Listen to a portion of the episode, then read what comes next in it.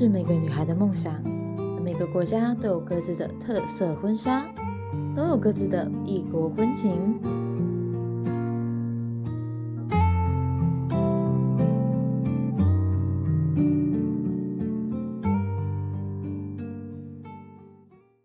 欢迎大家继续回到我们多灾多难的就是异国婚情的拍摄现场。那经历过好几次那个录音间没有办法就是使用录音的情况下，我们终于回来了。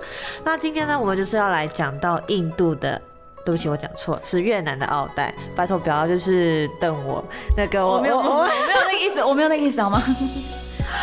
我因为上一期是录印度嘛，那这一期自然就要来讲到我们越南的部分。那关于越南，其实我去查过它的图片，我觉得它真的是还蛮漂亮，很优雅仙气气势。对对对对对对对，嫌弃的一个就是传统服装这样子。那今天我们就是邀请到我们可爱的学妹柚子来帮我们就是就是讲一下关于越南奥黛的一些就是历史这样子。那越那个柚子，我们可以来就是打个招呼。大家好，我是今天的来宾柚子。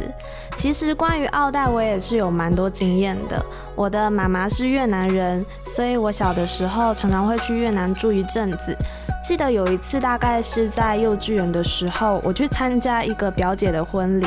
当时我妈妈就给我穿上一件很可爱的裙子，让我捧着一篮糖果到处走来走去，呃，到让我去发糖果之类的。小花童，对对对，记得那个时候有很多大概十几二十岁的姐姐还有阿姨们，他们应该是来参加婚礼或者是来帮忙的。他们都是穿着奥黛，五颜六色，什么颜色都有，上面还会有一些花的图案。人家不是都说不能穿的比新娘抢眼吗？但在越南好像就没有这样的潜规则。他们唯一和新娘不同的点是，新娘的奥黛是大红色。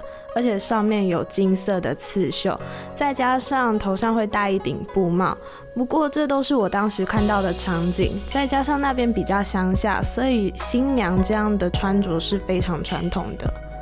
哦，那就是，所以就是你刚刚说，就是那些十几二十岁的姐姐们都是穿，就是比较鲜艳，就是可能相当于我们现在穿，就是一些婚礼的宾相或者是收礼金的一些伴娘、伴伴郎这样之类的。对他们有可能也只是去参加婚礼而已，然后就会穿的很鲜艳。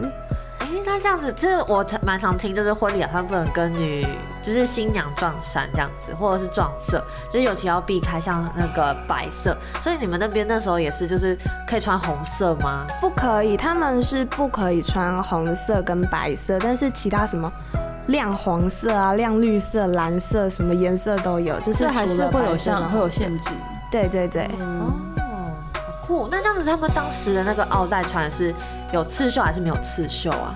呃，新娘的刺绣通常都是金色，然后上面会有龙啊，或者是凤啊，哦，就是中国古代的那种或者是凤冠霞帔那样子。对对，或者是会刺中国中文字的那种双喜哦双喜字。那难怪奥黛长得很像中国的那种旗袍的样子。呃，它还是有非常多不同的地方。嗯、奥黛跟旗袍常常会有很多人去做比较对，做比较。然后有的人会说奥黛是越南旗袍，哦，有有，我有听过这个说法。对。然后呃，其实我之前有高中的时候有穿过几次的奥黛，所以就以我穿过的经验来告诉大家，呃，这两者之间的区别。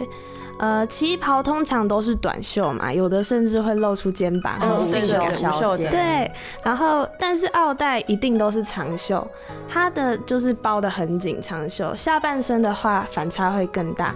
旗袍的裙摆，呃，最长只会到脚踝，短的有膝盖以上，就整个大腿都露出来了，有哦，的甚至、那种很短的那种旗袍。对，长的话可能两边还会开叉，露出大腿。那奥黛呢，就是一定都会超过脚踝，呃，而且里面都会穿一条白色的长裤哎、裤。等一下，超过脚踝，那不就拖地了？对，有一点点要拖地，但是还没有到地板。我想说大家怎么走路对，把它提起来吧。对对，然后里面的那一件长裤我穿过，就是松松的，嗯，可是它到脚踝的地方就是会束紧，所以它全身就是包得很紧，都被遮得好好的。然后我觉得这很体现出越南真的是一个很保守的共产国家，对。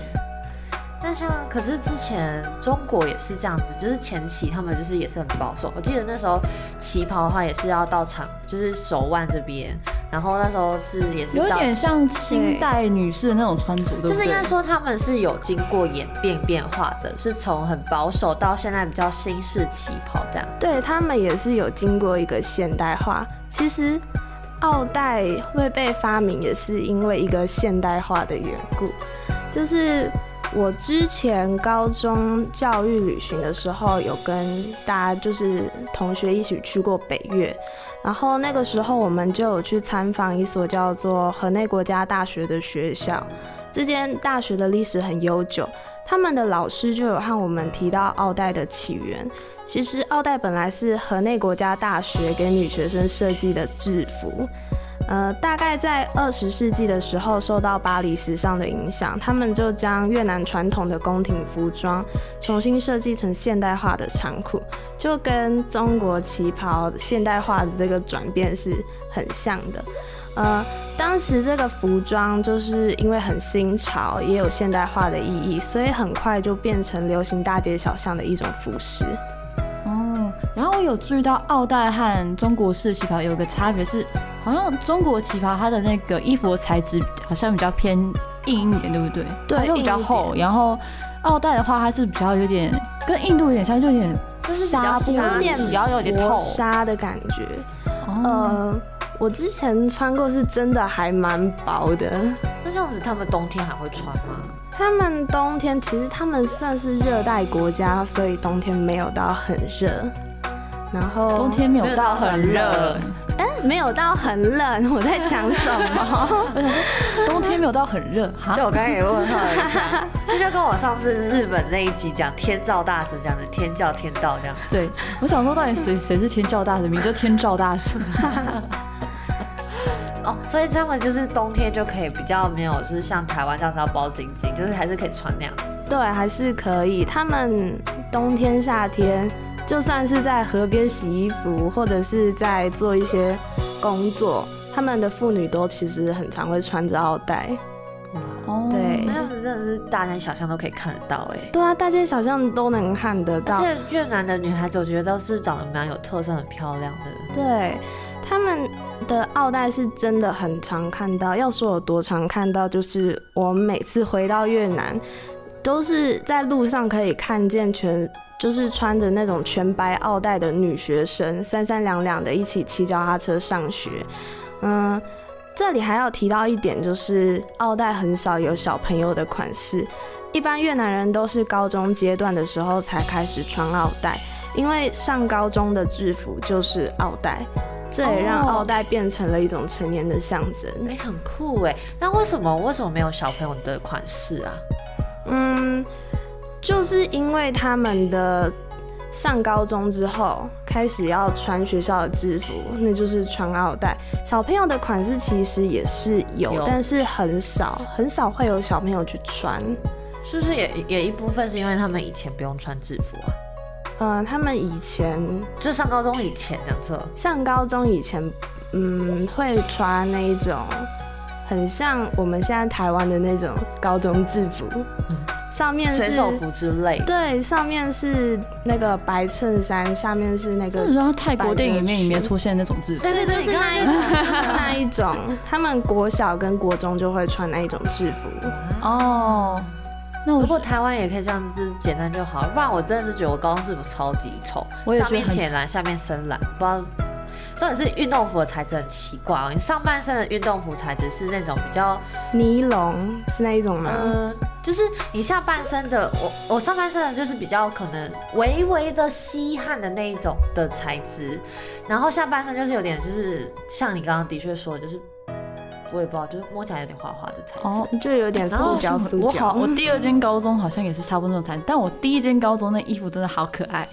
我读那个什么庄敬高职的表演艺术课，哦，我知道对庄敬那时候的政府，我觉得还蛮好看的。还有一个小啾啾在上面，算是对我很羡慕。然后是格子裙，它是格子裙，然后还要穿那什么黑色裤啊、黑色皮鞋，就整个是超级日本女学生的感觉。但唯一的讨厌是，她竟然放学要集体放学，听教官废话后才能走。哦，我当时高中也是，因为我高中在半山腰，所以他就是要依序就是按那个顺序来，就是放你走这样子。我也想要高中穿奥带，如果可以穿这种衣服该有多好。对啊，而且真的是我觉得还蛮就是跟日本的制服很像，就是嗯嗯，当然可能就是觉得说别人国别的国家的制服都比较好看啦。但是这不是不是说台湾某些制服是真的好看，但有些制服是真的丑到爆。像我高中那时候运动制服，呃，运动的外套改版橘色，他给我帽子是里面是橘色，我真的不知道那个到时候设计的人到底色彩学在学什么东西。我觉得我国中的那个运动服比较夸张，我国中的运动服是荧光绿，然后下面是配紫色的裤子。Oh my god！超恶心，超恶的那个颜色。哦，我的天啊！我突然觉得我高中还比较好一点，至少我高中是白色的衬衫，然后领子可能会有一些红格子，就是一种外围的。至少我觉得比当时福尔国中好看。福尔国中是男生是穿全蓝，女生是穿全粉，我没办法接受。很希望台湾的学校可以多跟越南学习一下 衣服的部分。而且那时候我们高中不是我们国中毕业的时候要你要求就是男生女生都要穿全套，等于说我们就是那时候女生的国中的女生制服是红格子啊，因为我没有买，我都是全程 A B 装，就是上面是 A 套制服，下面是 B 套制服，上面是制服，下面是运动裤，当时都那样穿，然后高中还为此要去借这样子，我高中其实都穿便服，这么好便服的上衣，然后再配学校的运动裤，就是没有人在穿学校的衣服的那一种。什么学校？我也想去读。哦，真的不行啊！你已经你已经那个年纪已经不行了，姐姐。不要这样子吗？我跟你讲，我们年纪都不行，你还是要认，就是认清现实，我们要服老好吗？好的，好，我服了，可以不可以？好，那这样子的话，那那个奥黛的一些起源有没有就是可以跟我们讲一下？就比如说为什么会有这个特殊传统服装出现呢？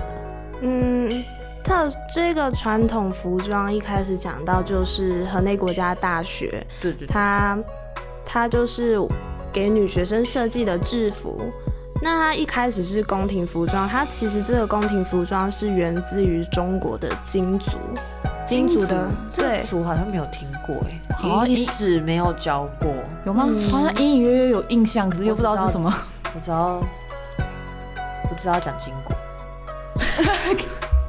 因为越南其实很受到中国文化的影响，所以呃，他们有很多东西都是从中国过来的。嗯，所以他们的奥黛其实最最最一开始就是从中国的金族那边传过来的。所以对，难怪帽子有点像斗笠，对耶，他们有点像云南。对，就是中国云南不是很多少数民族嘛？可能其实里面的那个就是斗笠啦。对，那个就是斗笠。哦，那个而且我就直接是斗笠。看他们好像就是还是会有，就是可能一层薄纱，不知道是遮阳用吗还是怎样。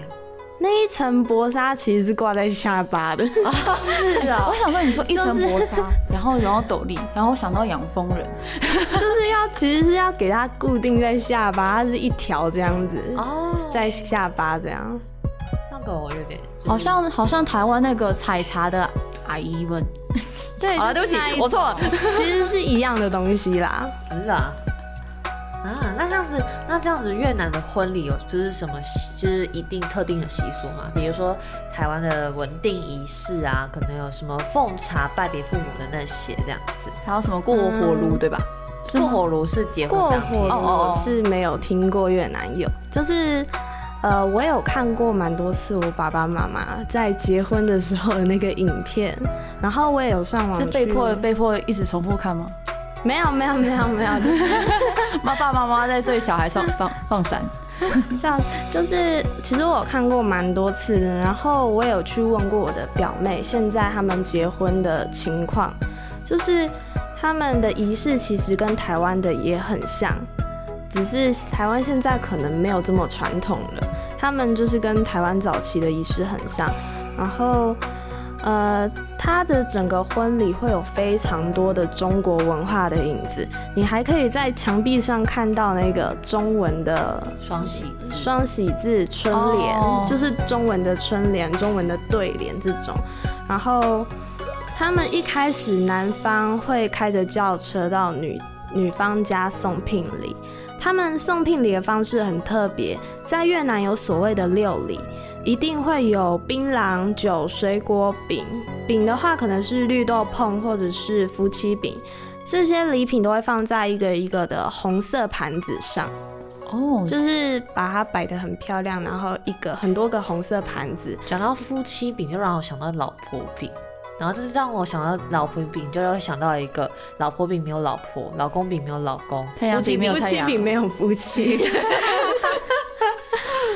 嗯，他们就是红色盘子上面放东西嘛，然后会用那个就是红布红布住，红布对，然后上面会有一个喜字，哦不是双喜的那个喜，是真的一个喜字，这样盖上去。然后他南方呢会有一大群人排成一排的，就是一个一个的将那些东西端进女方的家中。然后呃，当中可有一个比较特别，就是他们会送槟榔。大家可能会很疑惑，为什么要送槟榔？因为在越南传统的婚礼中，槟榔就代表男女因为恋爱而黏在一起。对，就是这个含义。哦。台湾人可能有点不太能理解。我可以理解，因为原住民之前以前的那个呃结婚习俗也要就是呃送槟榔树或槟榔，然后来当做聘礼，所以嗯台湾原住民也有这个习俗。嗯，对对对，哦，呃，后来就是男方到女方家之后呢，新郎会给新娘的父母奉茶，这个台湾也有。嗯有有有有，对对，然后新娘这有一个比较特比较特别的是，新娘会和她自己的父母交换金戒指或是耳环。跟是类似传家宝的概念，有点嫁妆吗？对，就是有一点类似那一种感觉。然后哦最后女方会回到男方的家中进行交杯酒的仪式，很传统，就是非常喝喜传统。酒这样子。对，我在我爸爸妈妈结婚的那个影片里面也有看到，就是会交杯酒。哎、那我蛮好奇，因为现在应该蛮多吧，应该现在蛮多婚礼前的准备会有出现一个，就是要恶搞新郎，哦，那个是那个闯关之类的。对，闯关会吗？越南会有吗？给那个新郎闯关啊，那个在古代可能就是比较像是那个男方会在那个女方家门口前做催章词这样子，嗯，然后就是催促呃女方赶快就是化完妆，然后来当他家的新娘这样。然后现在就变成恶搞新郎，对对对对对，我去问过我的表妹，我是没有听说有这件事情啦。但是我觉得越南这么受中国文化的影响，我觉得有一些地方可能会有。哦，对可能没有像台湾玩其实也也不是那么自私，因为嗯毕竟是慢慢就是演变而来的，对。所以说不定以后会有恶搞新郎。对，然后我还有就是我蛮常看到就是什么要找新娘的鞋子这种这个恶搞新郎找新娘的鞋子，对对对对对对，我是但我不知道为什么要这样子做，可能就是可以查查看说它这个由来啊，还有就是代表意义何。我是之前好像因为我在追蔡嘎的频道，然后我之前有看他们他和他老婆结婚的那个纪录片，然后他当时玩一个游戏，就是一堆女生都盖着一样的头纱，一样哦穿一样的服，然后找他老婆是哪一个。嗯，我在想说，好累哦，结婚好累。哦，我这边有查到说，就是长鞋会作为迎亲环节的经典就是节目，那就是担负找婚鞋任务的不只只有新郎，伴娘伴郎可能也要帮忙，就是做就是呃，在新郎对新娘告白的时候赶快搜索，然后就会把这个。第一双鞋跟第二只鞋会好像藏在不一样的地方，那有人就是知道说，可能最危险的地方就最安全，可能会将这只鞋子藏在婚纱，那这个可能就是变成一种放水。那第二只鞋的话，就是从伴娘那边去找，就是藏的地方。那因为他有说橱柜是不能藏鞋，所以呃隐秘性最高的就是女兵的衣服、外套，或者是伴娘的手袋中。那甚至还有就是用塑胶袋封好，放进满桶的水箱。哦天哪，这很酷。如果没有封好怎么办？但就是这个习俗会这样来，是因为听说就是以前可能有包包饺包，就是裹小脚，那就是要验证新娘是否是不是真正的三寸金莲，所以要就是找到婚鞋，然后为新娘穿上。那也有人说，就是要找鞋姿势，新郎找鞋的姿势必须要就是一种拜倒在新娘石榴裙下最好体现。那就是很像，就是呃，因为刚好就是之前中国婚礼的那个婚服都是红色，所以我觉得这说法好像还说得过去。那也有就是一种流传的说法是说，出嫁的时候不能带走娘家一尘一土，所以婚鞋要是新的，要在新郎亲手将新娘抱上轿后，才可以为新娘换上。不然就是呃，新郎就是将新娘抱上轿后，也有另外一种，不然就是可能新娘的那个呃新娘那边的男生，可能哥哥弟弟，然后会将新娘就是背起来，然后送轿，这样子送入轿上，也有这样的说法，嗯，就是没有特定，所以我觉得还蛮酷的欸这个。我觉得有一部分可能是因为爸爸妈妈不想把女儿送出去，所以帮新郎增加难度。哦有可可能有可能，不然就是真的是周边的朋友在闹他。对，不然就是想说，哎、就算你们走到结婚这一步，你婚后还是要好好对待我们的那个这个新娘这样子，嗯对，对也有这个毅力可能成不然。走着瞧。对啊，那说到新郎，我就蛮好奇说，那因为我们刚刚都知道女生是穿奥黛嘛，那新郎穿什么呢？新郎他们也是穿一种很类似奥黛的衣服。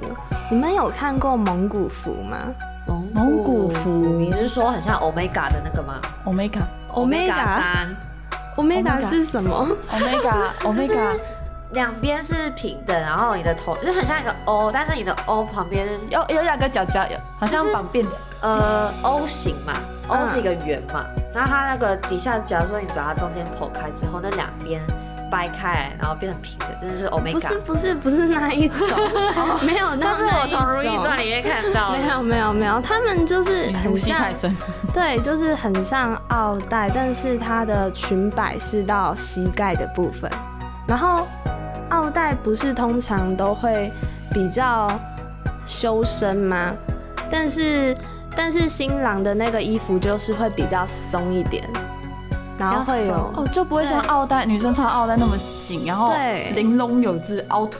对对对，我是觉得反正就是奥黛胸要直筒够大然后一样会有裤子。那裤子也是比较直筒，然后底下没有束紧的那一种。你刚刚说男生的衣服要比较宽松，还有想到说是不是因为男生的肚子会比较大？呃，有有有，我抽中盲点了，我抽中盲点了。啊，那女生好累哦。办诶、不过好像每一个新娘在结婚前都要减肥。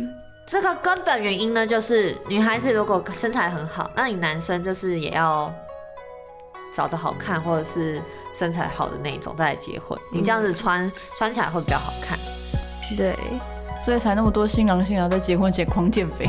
对啊，就是要为了就是让自己人生中唯一一次婚礼或者是拍摄的部分，可以就是留下最美好的记录。这样那当然还是不要把自己搞得压力很大，因为有些新人们在准备婚礼的时候就把自己哦压力超超大，就变成婚前忧郁症什么的。哦，真的会会越。南的男生都还蛮瘦的耶，真的吗？他们其实都很瘦，很少看到有越南的男生是比较丰满的，哦，你是说年轻男生还是年长男生？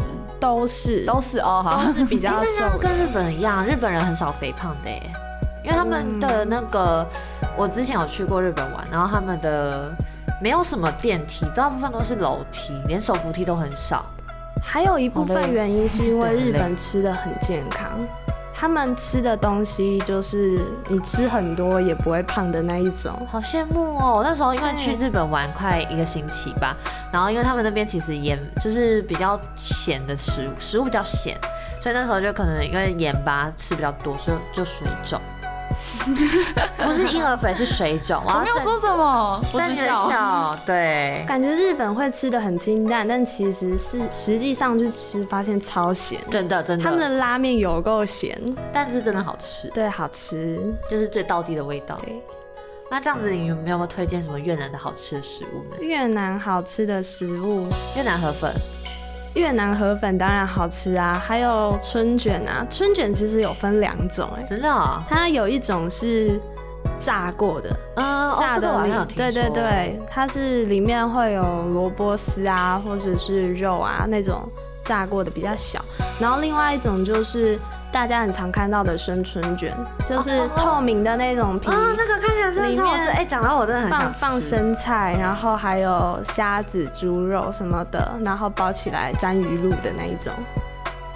那各位听众朋友们，听到这边是不是都觉得很饿了呢？那我们异国婚情就今天到这边告一个段落。对，那我是纯轩，我是丽丽，我是柚子，那我们准备去吃饭喽，拜拜，拜拜。